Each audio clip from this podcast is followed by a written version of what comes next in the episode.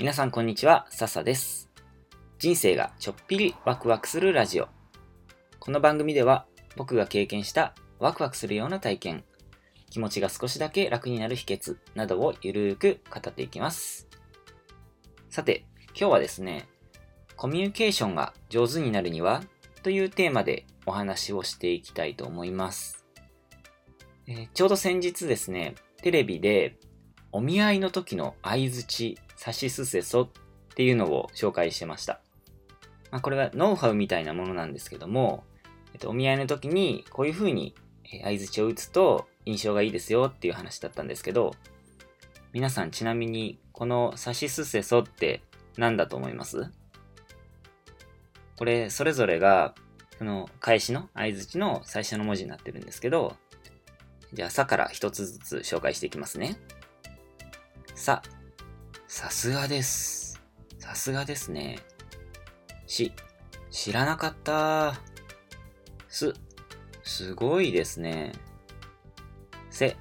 センスがいいですね。そ、そうなんですか。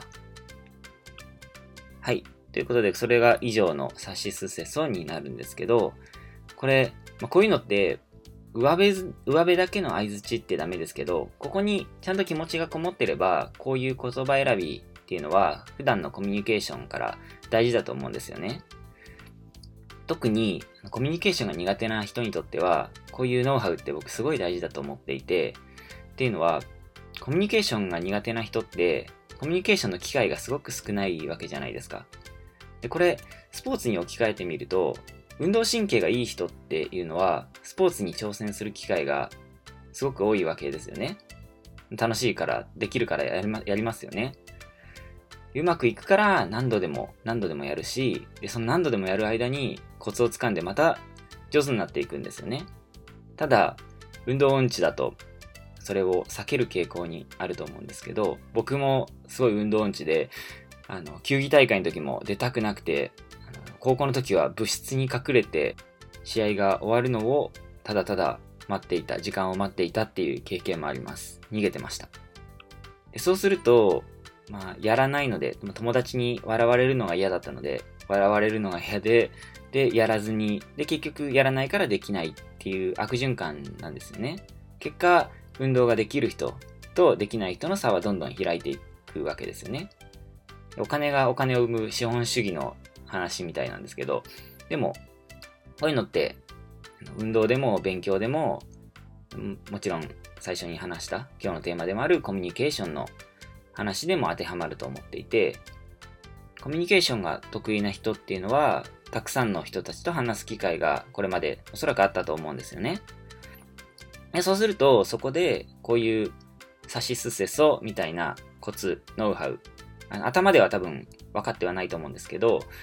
の自然とそういうノウハウが、これ言ったら、こういう風に反応したら、この人喜ぶだろうな、みたいなコツをどんどん掴んでいくと思うんですね。逆にコミュニケーションが低い人、あコミ コミュニケーション力が低い人っていうのは、経験が少なすぎて、えー、というか汎用性のある方法を知らないだけなんだなと思うんです。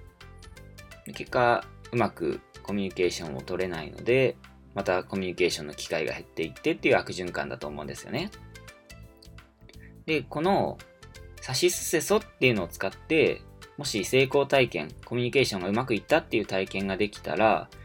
これってあとは自信がついていくと思うんですよね。最初一回うまくいったら、あ、じゃあ次も話してみようかな。